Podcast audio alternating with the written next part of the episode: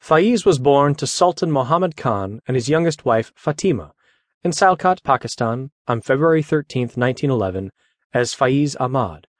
Later in life, he adopted Faiz, also as his pen name, and was therefore came to be known as Faiz Ahmad Faiz. In nineteen thirty, he married a British lady, Alice, who gave him two daughters. He was schooled in Sialkot and later in Lahore, Pakistan, where he did his master's in Arabic and English. He taught for a while but later joined the army and left it as lieutenant colonel in nineteen forty-seven. He then became a journalist and was appointed as editor-in-chief of Civil and Military Gazette and later of Pakistan Times, both renowned English dailies of Pakistan. Faiz was active in left-wing politics. Accused of conspiracy to overthrow the government, he was jailed for four years in nineteen fifty-one. After his release, he lived in and out of Pakistan depending on the idiosyncrasies of the rulers of the day. He, however, kept on writing poetry until he died on November twentieth, nineteen eighty-four, at the age of seventy-three in Lahore, Pakistan. Faiz was, as I choose to call him, a wailing nightingale. He was a tortured man, tortured because he loved beauty and wanted to sing and dance but could not, because he found himself surrounded by so much ugliness. The pain, the sorrow, the poverty, the need, the blood, and the tears, which was and still is so typical of Pakistan, a country where people overbreed and underperform. He tried to do something about it, but failed and realized that nothing short of a magical wand would do the trick. And since he did not have the wand, he wailed and wailed until he died.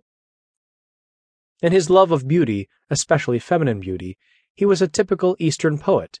He sang, "Oh, it's a pleasure to see a face, a face that has such divine grace, and the lovely, sleepy, dreamy eyes that charm and enchant and mesmerize, and a shapely body with bursting youth, and graceful elegance, a tad uncouth, and a leisurely walk and a happy stroll that is better than any rock and roll, and the silken, curly, golden hair, in moonlit night when it flies in the air, and the bow-like brow that quickly slays, but was made not in six but sixty days, and a beautiful mouth with red, red lips, from which every word like honey drips. But when I am lonely in the saloon, at night I go and look in the moon. In it I see your gorgeous face, your dazzling beauty, your charm and grace.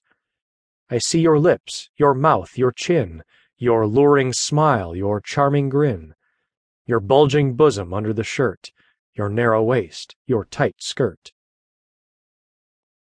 But then he saw the ugly side and was revolted by it.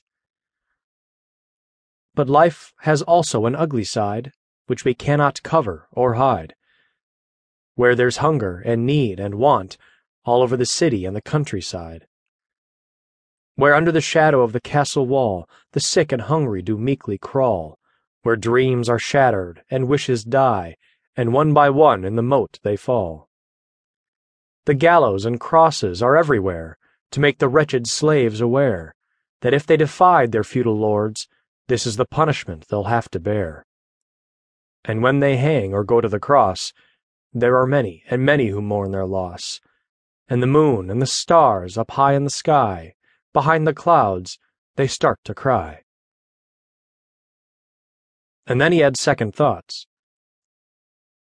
"I thought if only you could be mine, things in my life will all be fine, only to learn that it wasn't so. You cannot have joy without the woe, and the spring is followed by winter's snow. So when the spell did finally break, I felt the pain and sorrow and ache. I saw the slaves all drenched in blood, and the peace and justice appeared all fake. But love has also showed me the way, to hear what the poor and the meek do say, and see in their eyes the horrid despair, the fear, the terror, the great dismay. So when I see them selling the slaves, who are sick and hungry and ready for graves, with all my heart I begin to hate these hunters and chasers, the horrid knaves. And even if, darling, you could be mine, it would not make this world benign. And there'll be malice, there'll be spite, and cruelty in it will not decline. We'll still have sorrow, we'll still have pain, and all of it will be in vain. And no matter how much we moan and groan,